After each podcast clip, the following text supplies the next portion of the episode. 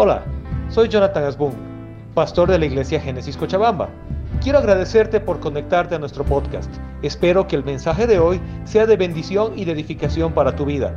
Si te gusta este contenido, no te olvides compartirlo con otros y también dale suscribirte a nuestro canal aquí en Spotify. Que Dios te bendiga. Hoy vamos a entrar a nuestra tercera sesión, a nuestra tercera parte de la serie que hemos venido viendo que se llama Esperanza en tiempos de crisis. ¿Pueden decir conmigo esperanza? Esperanza en tiempos de crisis. Porque es verdad que hoy vivimos una crisis planetaria. No es la primera ni será la última. Es la que nos tocó vivir. Tal vez para nosotros es un poco única porque la mayoría de nosotros no ha vivido algo así en este, en este último tiempo. Lo más cercano que los de mi generación tal vez recordamos vagamente, ¿quiénes se acuerdan de la epidemia de cólera de los ochentas? Aquí en Bolivia, ¿se acuerdan? Que decían, no comas lechuga. Casi prohibimos la lechuga por completo. Pero hoy comemos lechuga y comemos lechuga del puestito de la caserita de la calle y no nos preocupamos, ¿no ve? ¿Sí? Porque las crisis pasan, la vida sigue. Amén. Esta también pasará. Pero estamos en una crisis y en la crisis hay esperanza.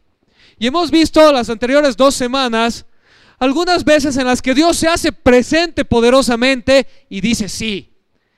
Y nos gustan esos testimonios. Cuando viene el médico y le dice, despedite, alista tu corazón, di chao, no se va a levantar. Y viene el Señor y dice, yo la voy a levantar. Amén. Y luego vimos la, semana pasada cuando viene la billetera y te dice estás frito, vas a vender todo y endeudarte de esta. Saldrás físicamente, pero vas a perder todo por lo que trabajaste. Y Dios dice, no, en el reino de Dios no hay escasez. Y vemos cómo Dios usó a hijos e hijas suyos para proveer para una familia y que ellos puedan enfrentar esta crisis sin endeudarse. Amén. Pero hoy vamos a ver aquellas veces en las que Dios decide callar.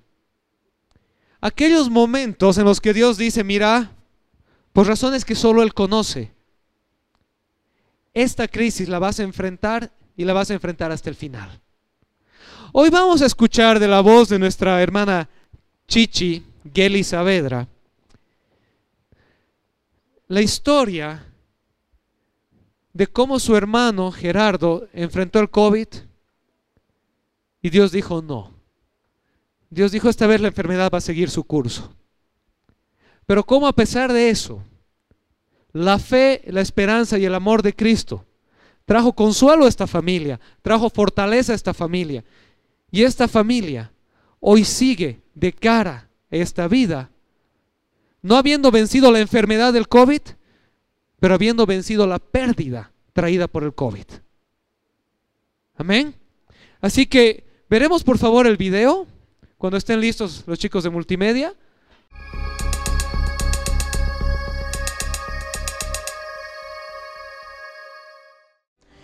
Yo soy Kelly Saavedra, eh, me conocen como Chichi, eh, soy miembro de la, de la Iglesia Génesis y bueno, en esta mañana eh, voy a dar un poco el testimonio de, la crisis eh, de la pandemia en la que ha estado mi hermano eh, Gerardo Saavedra. Él era pastor de una iglesia y bueno, como a todos y a todas las familias, a muchas familias, nos ha azotado la crisis de la pandemia del COVID y mi hermano ha sido uno de ellos sin excepción, em, porque, bueno, Dios tiene su momento para todos y cada uno de nosotros. La, la pérdida de mi hermano ha sido un golpe muy fuerte para nosotros, eh, sin embargo hemos visto que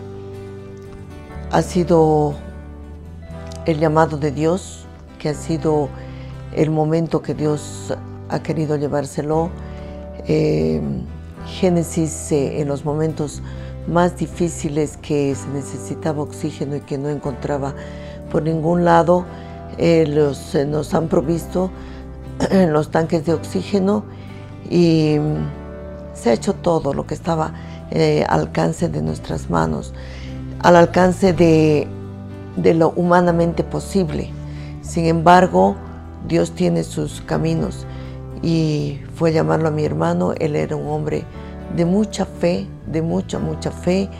Eh, él siempre esperaba todo lo que venía de, Dios, era bueno para él.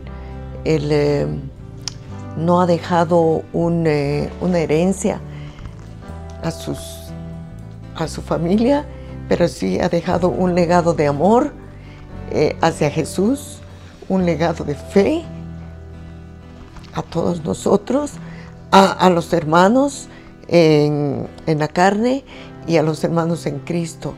Y eso ha sido para nosotros lo más importante que hemos rescatado de Él, inclusive en momentos que encontramos un espacio en una de las clínicas y Él se dirigía a la clínica porque venía la ambulancia a recogerlo. Mi hermana lo llamó, una de mis hermanas, y Él le comentó... Eh, que en realidad, porque mi hermana le dijo, vas a por favor, vas a colaborar en la, en la clínica, todo lo que te digan o que todo lo que te pidan, porque estaba realmente molesto con la enfermedad, él le, le dijo, no te preocupes porque no va a ser necesario, no voy a llegar. Entonces, no sabemos si él estaba esperando un milagro de parte del Señor o realmente ya eh, tenía la convicción de que se iba a ir. De cualquier manera, las dos cosas, siempre su meta era Dios, su mirada estaba en Dios. Y eso es lo que nos ha dejado. Son crisis fuertes. La pérdida de un ser humano no es nada agradable. Sin embargo, nuestro corazón se regocija porque sabemos que en un momento dado en algún momento que, todos nos tenemos que ir, nos vamos a encontrar allá con Él y vamos a, sentir ese gozo, esa felicidad al lado del Señor, de, nuestro Jesús y de nuestros seres queridos. Entonces esa es la esperanza que tenemos porque hay un pasaje, un versículo en Génesis en el que dice que Dios nos formó de polvo y nos oh, dio aliento de vida. Eh, entonces, al quitarnos ese aliento de vida, volvemos a ser polvo. Eso todos lo sabemos, todos los cristianos. Y de eso se trata, ¿no? De que realmente nuestro aliento de vida va a estar allá con el Señor. Y quiero animarles, eh, hermanos, de que todos sabemos que aquí en la tierra tendremos aflicciones y a veces son aflicciones muy fuertes, pero de la mano de Dios, con la fe, con la esperanza y el amor que nos tiene el Señor y que nos abraza en estos momentos de crisis es donde más sentimos su presencia, su amor, eh, caminamos con Él porque solos no podemos hacerlos. Son momentos realmente cualquiera sea tu momento que estés pasando, en este momento fue mi hermano que se enfermó del COVID y fue rápido, fue una semana, no nos dio tiempo realmente a, procesar y después de su fallecimiento hemos tenido que procesar y darle gracias a Dios. En todo momento hemos dado gracias a Dios porque hemos visto la mano de Él hasta en los momentos más tristes. ¿no? Entonces animar los hermanos a que tengan mucha fe, que pongan la esperanza y la mirada en, eh, el Señor. Un fuerte aplauso a Chichi.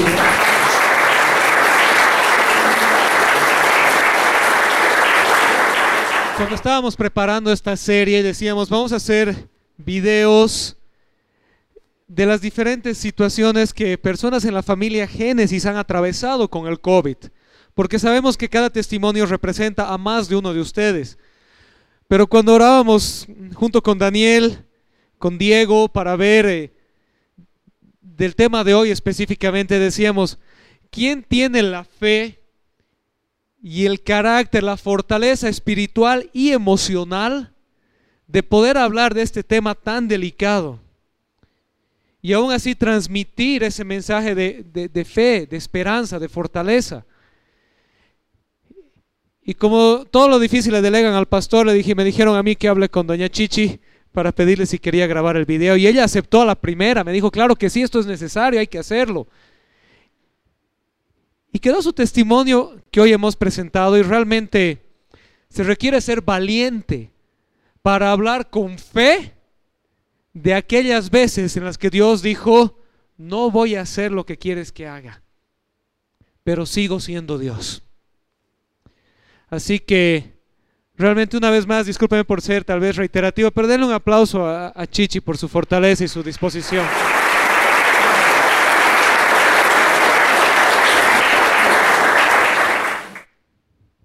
En Juan capítulo 11, no vamos a leer todo el capítulo hoy, pero un buen pedazo del capítulo 11 de Juan, nos cuenta una historia que la mayoría de ustedes tal vez la conocen. Los que han crecido en la iglesia con seguridad la han leído o la han escuchado, la han visto en la escuela dominical. ¿Cuántos han escuchado hablar de Lázaro? Pueden levantar la mano. Del famoso Lázaro, uno de los personajes bíblicos más famosos, aunque solo aparece en dos pasajes bíblicos. En Juan 11, Jesús está en las afueras de Galilea predicando. Jesús está en las afueras de Galilea. Escuchen, esto es importante. Haciendo milagros. Jesús está en las afueras de Galilea haciendo milagros. Y se acercan unos enviados y le dicen al Señor que su amigo Lázaro estaba muy enfermo y que sus hermanas Marta y María, a quienes Jesús amaba, Jesús amaba a esta familia, estaban pidiendo por él para que él vaya y haga un milagro. Y literalmente le dicen, Lázaro necesita un milagro. Y Jesús estaba haciendo milagros. No te pierdas la ironía, por favor. ¿Sí? Y le dicen, aquel a quien amas está enfermo y necesita un milagro. No era cualquiera, no era Lázaro, el ciego Bartimeo que se le cruzó a Jesús en el camino y que nunca antes lo había visto. Él era su mejor amigo. No sé si tienes un amigo de colegio que se ha ido a vivir a otra ciudad y cada vez que viajas a esa ciudad, un punto de tu viaje es visitarlo, estar con esa persona, reencontrarte. Es especial.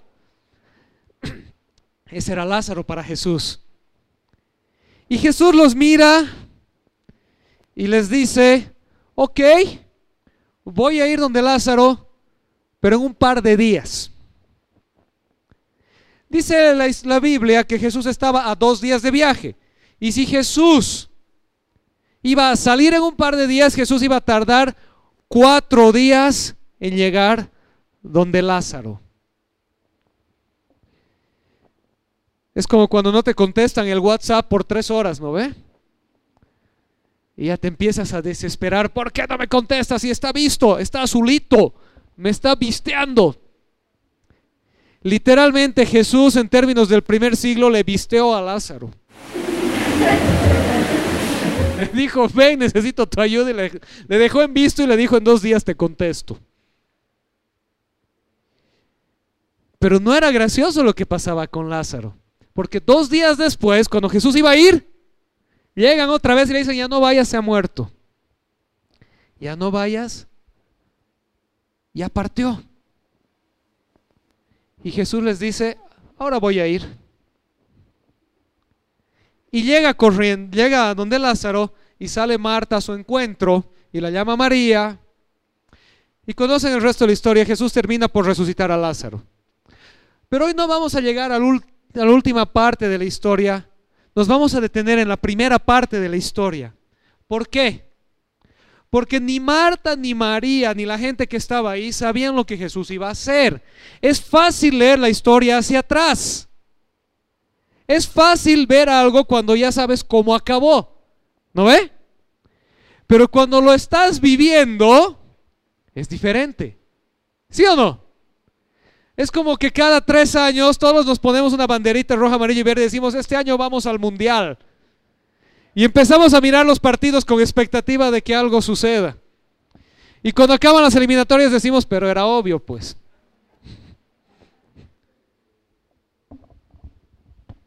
Aunque algunos siguen con la esperanza matemática, ¿no? Bueno, en todo caso, es fácil analizar hacia atrás lo que sabemos que ya acabó, pero Marta y María no sabían lo que iba a pasar.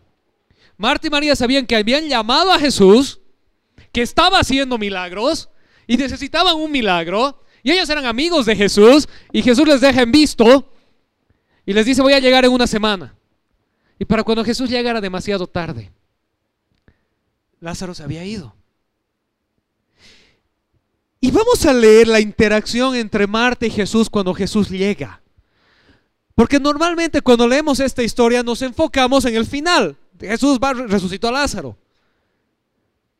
Pero nos pondremos un momento en tiempo y espacio en lo que ahí estaba sucediendo y veamos qué pasa entre Marta y Jesús cuando Jesús llega. Juan 11, 21 al 27. Señor, le dijo Marta a Jesús, si hubieras estado aquí, mi hermano no habría muerto. Pero yo sé que aún ahora Dios te dará todo lo que le pidas. Tu hermano resucitará, le dijo Jesús. Marta, yo sé que resucitará en la resurrección en el día final.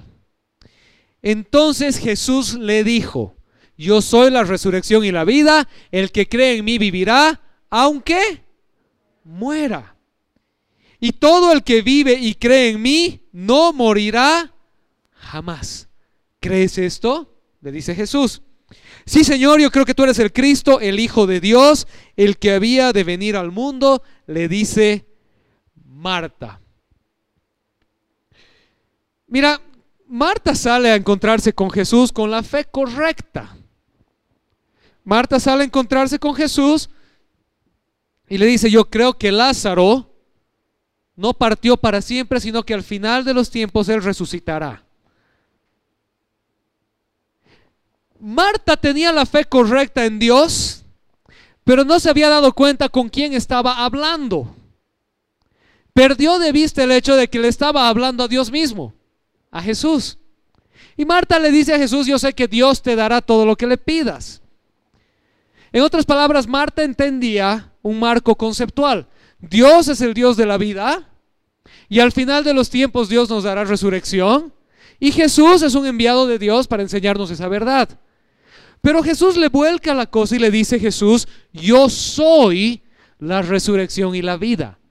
El que cree en mí, aunque muera, vivirá.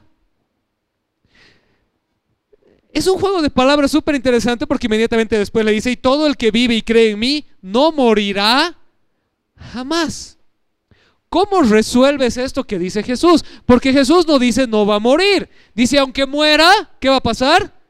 Vivirá. Pero si está en mí, no morirá jamás. ¿Cómo es que muere, pero no muere? Unos años después, tiempo después, Jesús está despidiendo de sus discípulos en su último gran discurso en Juan, que ocupa más o menos tres capítulos del libro. Y en Juan 14, 6, muchos de ustedes se lo saben de memoria, Jesús mira a Felipe y le dice, a ver quién se lo sabe, ayúdeme a terminar la frase conmigo. Yo soy el camino y la verdad y la vida. Nadie viene al Padre si no es por mí. Jesús vuelve a repetir a sus discípulos lo que le dijo a Marta ese momento. Yo soy la vida. Yo soy la vida. En las palabras de un ser humano, la afirmación de Jesús es una locura, es un absurdo. Yo sé que tú le puedes decir a alguien vidita, eres mi vida, pero eres consciente que esa persona no es literalmente tu vida. ¿Sí o no? Es tu vidita. Pero Jesús no dice yo soy su vidita. Jesús les dice yo soy la vida. Yo soy la resurrección. Yo soy el camino. Yo soy la verdad. estas afirmaciones de Jesús son absolutos que si no son de la boca misma de Dios, son de la boca misma de un loco. Porque Jesús no está diciendo yo tengo una verdad para compartir. Jesús está diciendo literalmente yo soy la verdad. La definición de lo que es verdadero soy yo. Yo soy el camino. No soy una ruta, no soy el mejor camino, no soy un posible camino, soy el camino. Y, le dice a Marta y le dice a Felipe, yo soy la vida. No soy un estilo de vida, no soy una manera de vivir, no soy un conjunto filosófico que enmarca tu vida, yo soy la vida. Y en Juan 14, 6 dice, nadie viene al Padre si no es por mí. Y a Marta Jesús le dice, el que esté en mí, aunque esté muerto, vivirá. Y el que vive en mí, no morirá jamás. ¿De qué está hablando Jesús? Jesús está diciendo en otras palabras que separados de Él tenemos vida física que hoy está y mañana ya no está. Pero junto a Él tenemos vida eterna, la vida que nunca deja de ser. Junto a Él tenemos vida eterna, una vida que nunca acaba. La vida física termina temporalmente, pero la vida con Él no termina jamás. Y no se asusten, vamos a explicar esto con calma más adelante. Pero el hecho de Jesús es una declaración categórica, una declaración absoluta. En mí hay vida eterna. Fuera de mí, lo que ves es lo que hay. ¿Me están siguiendo? El apóstol Pablo escribe en Efesios y desarrolla el mismo punto que Jesús. Efesios 2, 4 al 7. Pero Dios, que rico misericordia por su gran amor por nosotros, nos dio vida con Cristo aun cuando estábamos muertos en pecados. Por gracia ustedes han sido salvados. Yo sé que no les gusta, que nuestro profesor de lenguaje era nuestra pesadilla en el colegio, pero la gramática tiene una razón de ser y Pablo es un tipo que maneja muy bien el lenguaje. Así que quiero pedirles un favor. Retornen a ese examen final de gramática que no les gustaba y deténganse en los tiempos verbales de este versículo. Nos dio vida con Cristo, tiempo pasado, presente, futuro. Pasado, denle un aplauso allá a la hermana, por favor. Denle un aplauso. Tiempo pasado, aun cuando estábamos, pasado, presente o futuro. Pasado, estábamos muertos. Pasado. Por gracia ustedes han sido salvados. Pasado, presente, futuro. Han sido salvados. Pasado perfecto. Pasado perfecto. Todo este versículo está en tiempo pasado. Seguiremos. Y en unión con Cristo Jesús, Dios nos resucitó. Pasado, presente, futuro pasado. Dios nos resucitó. En español la O con acento al final de, de un verbo es pasado. Nos resucitó y nos hizo pasado de hacer, nos hizo sentar con Él en las regiones celestiales para mostrar pasado, presente, futuro. Mostrar presente para mostrar en los tiempos venideros, pasado, presente, futuro. Futuro, la incomparable riqueza de su gracia que por su bondad derramó, pasado, presente, futuro. Derramó sobre nosotros en Cristo Jesús. Efesios 2 del 4 al 7. ¿Quieres entender lo que aquí el Espíritu Santo está diciendo? Tienes que estudiar gramática. Se los voy a poner un poquito más bonito. Porque en el griego, esta frase nos dio vida con Cristo y estábamos muertos en pecados, lo que en español es una frase, en griego es una palabra. Es un, es un verbo, no es nada más que un solo verbo que está en una, en una forma griega que se llama un tiempo auristo, activo, indicativo. Se los pongo en fácil. ¿Qué quiere decir esto? Es bien sencillo.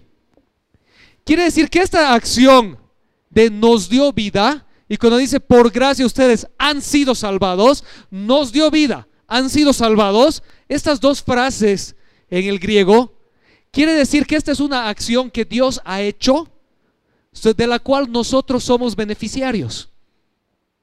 ¿Están siguiendo? Es una acción que Dios ha hecho, de la cual nosotros somos beneficiarios. No es algo que hemos hecho, no es algo que hemos ganado, no es algo que hemos logrado, es algo que Dios ha hecho y nosotros hemos sido beneficiarios.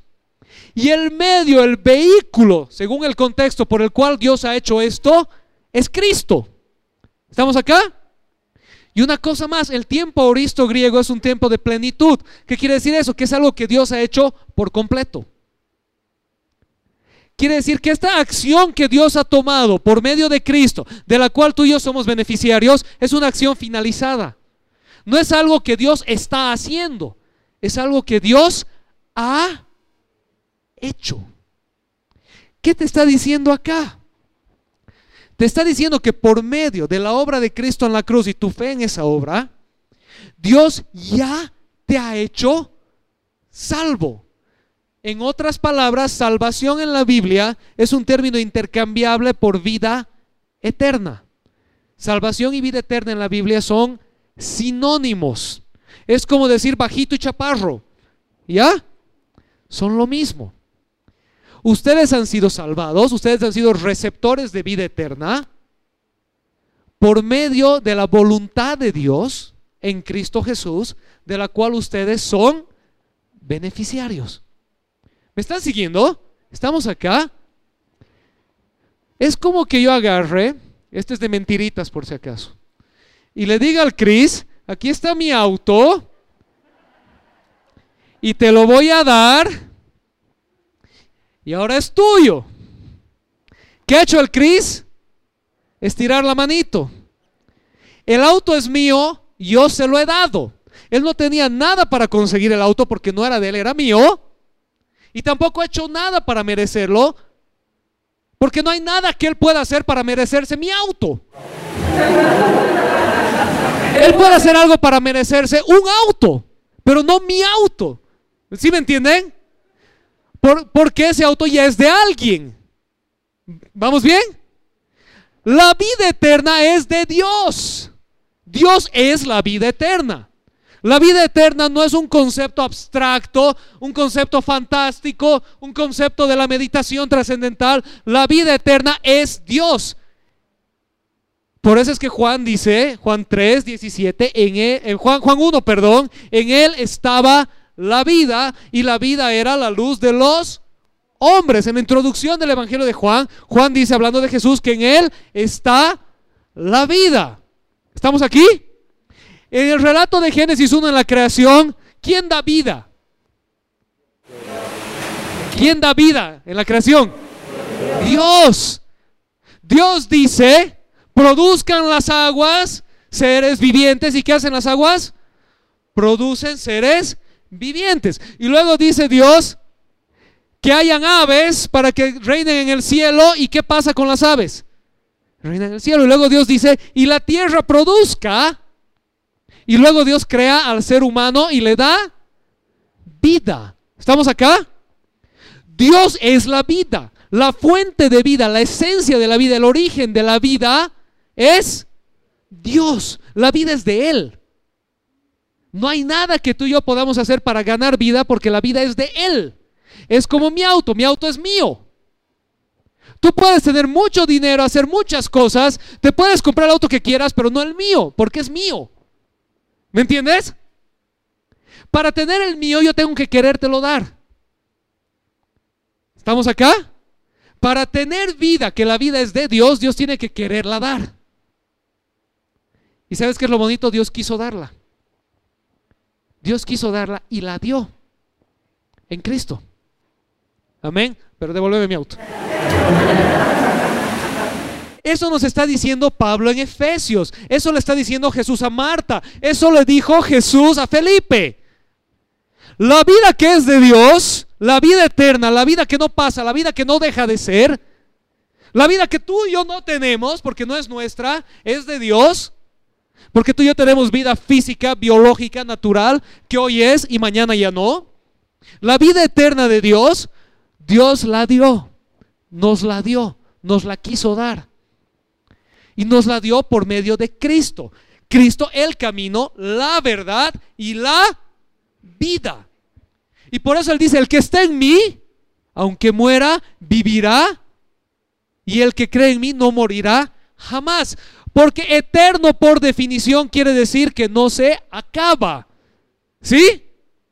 Si tú le juras a alguien amor eterno y dos años después le dices, me voy, no era amor eterno, ¿no ve? ¿Sí? Era cualquier cosa menos amor eterno. La eternidad quiere decir forever, para siempre. ¿Estamos bien? La vida de Dios es eterna. La vida de Dios no se acaba. Dios es por siempre. Y esa eternidad de Dios en Cristo, Dios la ha compartido con nosotros. Y la ha compartido con nosotros no porque tú y yo hayamos hecho algo, sino porque Él la quiso compartir. Él la quiso dar. Y te la dio y me la dio. Por eso dice, por gracia ustedes han sido salvados. Así que quiero que me entiendas, hermano, hermana, amado. Tú no eres hijo de Dios, no tienes vida eterna, no eres salvo, Dios no te ama, Dios no te acepta, por nada que tú hayas hecho dejes de hacer. Es porque Él quiso. Es porque Él quiso. Lo único que a ti te toca hacer es responder positivamente, como hizo el Cris, estirar la manito y agarrar la llave. Porque Dios sí te hizo libre. A pesar de que hizo todo eso por ti, hay una cosa que Él no hizo por ti. Y es quitarte tu libertad. ¿Eres libre de rechazarlo a Él y perderte en pecado? ¿O eres libre de aceptarlo a Él y nacer de nuevo y vivir con Él? Amén. Esa es una decisión que solo puedes tomar una vez. Lo lindo es que la puedes tomar hasta el último momento de tu vida. Pero el momento que decides de verdad, en fe genuina, entregarte a los pies de Cristo, Él viene a ti y a partir de ese día le perteneces. Y nada te va a separar de su amor. Amén. Así que decídelo con cuidado, porque una vez que eres de Cristo, eres de Él. Pero no hay cosa más hermosa que ser de Él. Amén. Ok. Esa es la fe de la que nos habla Hebreos. Hebreos 11.1 dice ahora bien, la fe es la garantía de lo que se espera, la certeza de lo que no se ve. La garantía de lo que se espera, la certeza de lo que no se ve. ¿Por qué? Y aquí vamos a empezar a aterrizar ya en qué tiene que ver esto con el testimonio de Chichi y qué tiene que ver esto con todo lo que hemos venido hablando. Jesús nos dice una ironía, una paradoja. El que esté en mí, aunque muera, vivirá, entonces va a morir. Pero si está en mí, no morirá jamás. Entonces, si no va a morir, ¿cómo se va a morir? ¿No ve? ¿Sí? Y Pablo nos dice, ustedes ya han sido salvados, ya han sido resucitados, ya han sido beneficiarios de vida eterna, para que Dios muestre en el futuro su gloria. Este es un tema que es subyacente a casi toda la revelación bíblica. La revelación bíblica tiene una tensión entre lo que se llama el ya, pero todavía no. ¿Están acá? ¿Sí? El ya, pero todavía no. ¿Cómo es esto? Te lo voy a poner de esta manera. ¿Qué pasa cuando tú le dices a tu papá o a tu mamá o a tu benefactor que quieres algo para Navidad? Y esta persona te dice, ya lo tienes. Y tú sabes que esta persona es de fiar, que su palabra es verdadera. Entonces te dice, ya lo tienes, ya es tuyo, pero te lo voy a dar en Navidad. ¿Lo tienes o no lo tienes? Algunos dicen sí, otros no. Aquí viene la atención. Ya, pero todavía no. Porque ya lo tienes, pero todavía no lo tienes. ¿Sí me entiendes? La persona que te lo ha prometido es una persona capaz de cumplir su promesa y es una persona que nunca falta su promesa. Así que tú tienes la certeza de que lo tienes. Pero todavía no lo estás agarrando. Porque te ha dicho que te lo va a dar en Navidad. ¿Estamos acá? ¿Sí? Entre paréntesis, papás, ese debería ser el nivel de confianza de nuestros hijos en nuestra palabra. Si tu papá te dice, sí, lo voy a hacer, nuestros hijos tendrían que tener certeza de que así va a ser. Por eso tenemos que tener cuidado cuando decimos sí. Amén. Ok, bueno, paréntesis. Pero nuestro Padre Celestial, que no miente, que no falta su palabra y que no tiene escasez y que conoce el futuro desde antes del principio, cuando Él dice sí, es sí. Y Él dice, ya tienes vida eterna, ya tienes vida eterna, ya estás con Cristo, ya vives por siempre. Pero esa realidad se va a manifestar, se va a hacer evidente en el tiempo designado, cuando Cristo regrese. ¿Estamos acá? Por eso es que la fe, el autor de Hebreos la define como la garantía de lo que se espera, la certeza de lo que no se ve. La garantía de lo que se espera, la certeza de lo que no se ve. ¿Sabes? Mi papá no era perfecto, pero había una cosa que sí yo sabía de mi papá, que cuando decía que me iba a dar algo, me lo iba a dar, incluidas las palizas. Pero bueno, yo sabía que si mi papá me decía, para Navidad te voy a conseguir esto, me iba a conseguir. Y mi cumpleaños es en junio, así que cuando se pasaba mi cumpleaños yo empezaba a calcular para diciembre. Te queda bien tener cumpleaños a medio año, ¿no ve? Tienes buen tiempo para pensarlo. Mis pobres hijos son de diciembre, los dos tienen un chance o chao. Hasta el próximo año. Pero yo decía, mi papá me ha dicho que en Navidad me va a comprar una bici. En Navidad voy a tener mi bici. ¿De qué color va a ser mi bici? ¿Qué marca va a ser mi bici? ¿Tendrá campanita o no tendrá campanita mi bici? Pero yo ya sabía que tenía bici. Aunque no la veía porque en Navidad me la iban a dar. ¿Me están siguiendo? Fe. Yo tenía la palabra de mi papá como garantía de algo que yo estaba esperando y como certeza de algo que se me había prometido. Y nadie me convencía de lo contrario. ¿Por qué? Porque sabía quién lo había prometido. ¿Estamos acá? La vida eterna es la promesa más alta de Dios para ti y para mí. Dios te ha dicho, te ha prometido y te ha garantizado por su honor que por medio de la fe en Cristo tú eres de Él para siempre.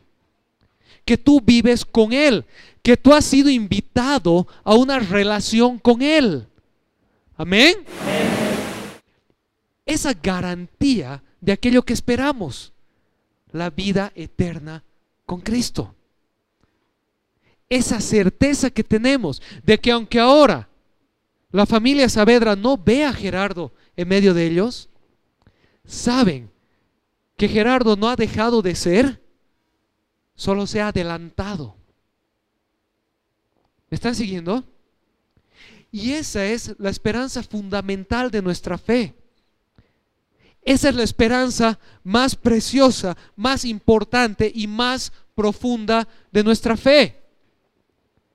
Si ustedes continúan leyendo Hebreos 11, nos va a contar la historia de todas las personas de la fe quienes atravesaron todo tipo de circunstancias difíciles. Hebreos 11 que comienza con esta promesa, no continúe diciendo, y, por la fe de Lázaro, Lázaro fue resucitado de los muertos, y Bartimeo recibió la vista, y, y David recibió el reino, y Salomón construyó el templo. Ojalá nos contara eso Hebreos 11. Hebreos 11 nos dice, los persiguieron, los rechazaron, los votaron, los maltrataron, pero ellos siguieron adelante porque tenían la mirada puesta en aquel que prometió. ¿Me están siguiendo? Amén. Muchas veces la fe se va a manifestar como hemos visto las semanas anteriores, con Dios irrumpiendo como irrumpe en la historia de Lázaro. Y Jesús llega al final de la historia de Lázaro y lo levanta. Y Lázaro vive. Jesús dijo sí. Pero muchas veces Jesús va a decir, no. La vida va a seguir su curso. Pero la fe no quiere decir que nosotros vivimos en un mundo paralelo. Quiere decir que nosotros vivimos en una realidad superior. ¿Me están siguiendo?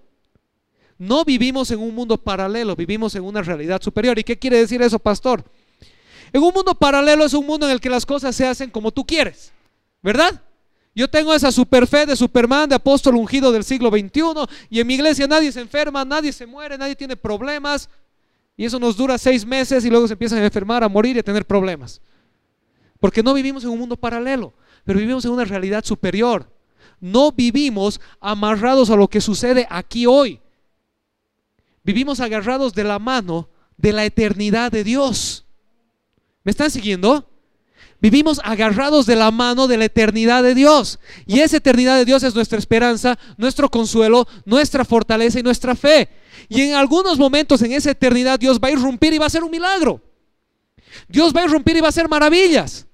Y hay momentos en los que Dios nos va a decir, espera, tienes una garantía en tu espera, tienes una certeza de algo que aún no ves, que este mundo no lo es todo, que este tiempo es pasajero y que al final de la historia vas a ser reivindicado. Amén. No quiere decir tampoco que vivimos, me rindo, La semana antepasada, si puedes revisan el mensaje, vimos que Dios nos lleva, nos, nos, invita a vivir una vida de sabiduría. Vivimos con sabiduría en esta tierra. Amén. No somos derrotistas, no somos conformistas, somos todo lo contrario. Somos victoriosos, somos motivados. Pero sabemos que más allá de todo, nuestra esperanza está más allá de esta realidad. Trasciende este momento. Esa fe, esa fortaleza, esa esperanza es lo que ha sostenido a Gerardo ese día. Es lo que lo ha llevado a perder la lucha física con esta enfermedad, pero a ganarle la lucha a esta enfermedad. Esa esperanza y esa fe es la que ha llevado a muchos miembros de su familia a tener consuelo, amor y paz aún en la pérdida. ¿Me están siguiendo? Esa fe y esa esperanza es la que hace que el apóstol Pablo escriba en Primera de Corintios capítulo 15. Cuando lo corruptible se reviste de lo incorruptible y lo mortal de lo inmortal, entonces se cumplirá lo que está escrito, la muerte ha sido devorada por la victoria, tiempo futuro. Cuando esto suceda, ¿dónde está o oh muerte tu victoria? ¿Dónde está o oh muerte tu aguijón? Pablo le hace la pregunta a la muerte en presente. El aguijón de la muerte es el pecado y el poder del pecado es la ley, pero gracias a Dios que nos da la victoria por medio de nuestro Señor Jesucristo. ¿Cuándo tenemos victoria? ¿Pasado, presente o futuro? Da. Presente. ¿Cuándo tenemos victoria? Hoy. ¿Pueden decirlo fuerte? ¿Hoy? ¿Cuándo tenemos victoria? Hoy.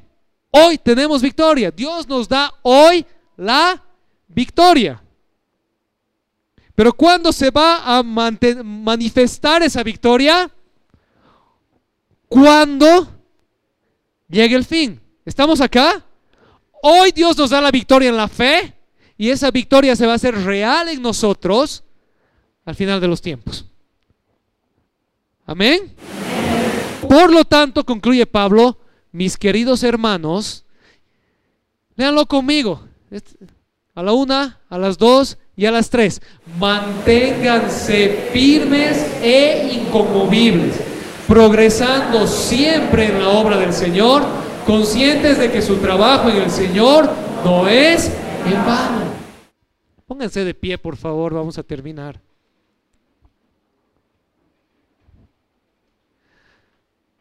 Saben, a veces no nos gusta este tipo de mensajes. Nos gustan los mensajes de Dios ahora, Dios hoy. Dios hace lo que le pides. Eres victorioso. Pero hay una realidad que como cristianos tenemos que enfrentar. Y es esta tensión de la que hoy hemos hablado. Entre lo que Dios ya nos ha dado y lo que todavía Dios nos va a dar. ¿Estamos aquí? Entre lo que Dios ya nos ha dado y lo que Dios todavía nos va a dar. Y el apóstol Pablo lo pone claro y nos dice, Gaby, Dios ya te ha dado la vida eterna, ya te ha dado su salvación, su Espíritu Santo ya está en ti. tú ya eres partícipe de la relación eterna de amor entre el Padre, el Hijo y el Espíritu Santo. Ya tienes intimidad con Dios. Amén. Y luego el apóstol Pablo nos dice, en esa relación Dios hoy te da victoria. ¿Cuándo te da victoria Dios? Hoy. Pero esa victoria se va a hacer palpable al final de los tiempos. Y esa realidad es la definición de la fe. Cuando alguien te pregunta, ¿tienes fe en Dios? Tienes que entender esto en tu mente. Tener fe en Dios es entender, aceptar y creer que Dios ya me dio vida eterna, que hoy tengo victoria con Él, pero que parte de esa vida no se va a ver hasta el tiempo final. Pero que esa fe me sostiene de la mano de Dios para que, como dice el Pablo, me mantenga firme e inconmovible, progresando siempre en la obra del Señor, consciente de que mi trabajo en el Señor no es en vano. Amén. No sé qué estás atravesando hoy por tu fe. No sé si tu familia se ríe de ti, tus amigos te han hecho un lado, si en el trabajo te hacen bullying. No sé si te desgastas y terminas tus ocho horas, de nueve horas o diez horas de trabajo y vienes aquí a ensayar en el equipo de alabanza para tocar el domingo y te desgastas por el Señor. No sé. No sé. Pero sí sé una cosa. Que como el apóstol Pablo nos dice acá, tu trabajo en el Señor no es en vano. Amén. Y en Gálatas Pablo dice, no nos cansemos de hacer el bien, porque a su tiempo vamos a recibir la recompensa si no desfallecemos. Amén. Así que nos agarramos del Señor y oramos hoy. ¿Les parece? Amado Padre, Señor, te damos gracias. Gracias porque tu amor por nosotros no es algo que hayamos ganado, hayamos merecido, ni siquiera algo por lo que tengamos que esforzarnos, es algo que tú nos diste por gracia, que tú decidiste darnos a nosotros. Era tuyo para dar y tú lo diste. Gracias porque el camino para recibirlo fue Jesucristo. Tú mismo Dios mismo hecho hombre, entregándose así por nosotros. Y porque lo único que esperas de nosotros es que respondamos positivamente y digamos, sí Señor, me entrego a ti, soy tuyo, te doy mi vida. Y a partir de ese momento tenemos victoria, tenemos fe, tenemos esperanza, tenemos consuelo, tenemos vida. Y sabemos que tú, Señor, tu amor, tu promesa, la resurrección de Jesucristo es nuestra garantía y nuestra esperanza de que lo que tú dices es verdad y de que un día viviremos junto contigo por la eternidad. Te damos gracias, Señor, por tu amor, tu fortaleza y tu consuelo. En el nombre de Jesús. Amén. Amén, iglesia. Amén. Sería lindo tener palabras para cada situación. Pero la fe es nuestro consuelo. Y hoy te hago esta invitación que puede ser la invitación más importante de tu vida y de tu caminar cristiano. No tengas una fe superficial, no tengas una fe de propaganda, ten una fe íntima que solo viene de conocer a papá y de saber que lo que Él ha prometido, Él lo va a cumplir. Amén. Amén.